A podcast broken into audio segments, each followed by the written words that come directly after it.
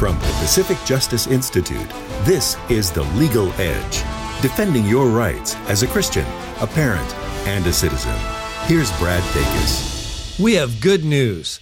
Pacific Justice Institute Center for Public Policy is currently working on legislation in three states Iowa, Georgia, and Arkansas. This legislation would allow chaplains to counsel in schools in an effort to address the existing growing mental health crisis. Will schools desperately need Christian principles to help combat violence, bullying, and suicide tendencies. Join us in prayer today that these chaplain bills will become law.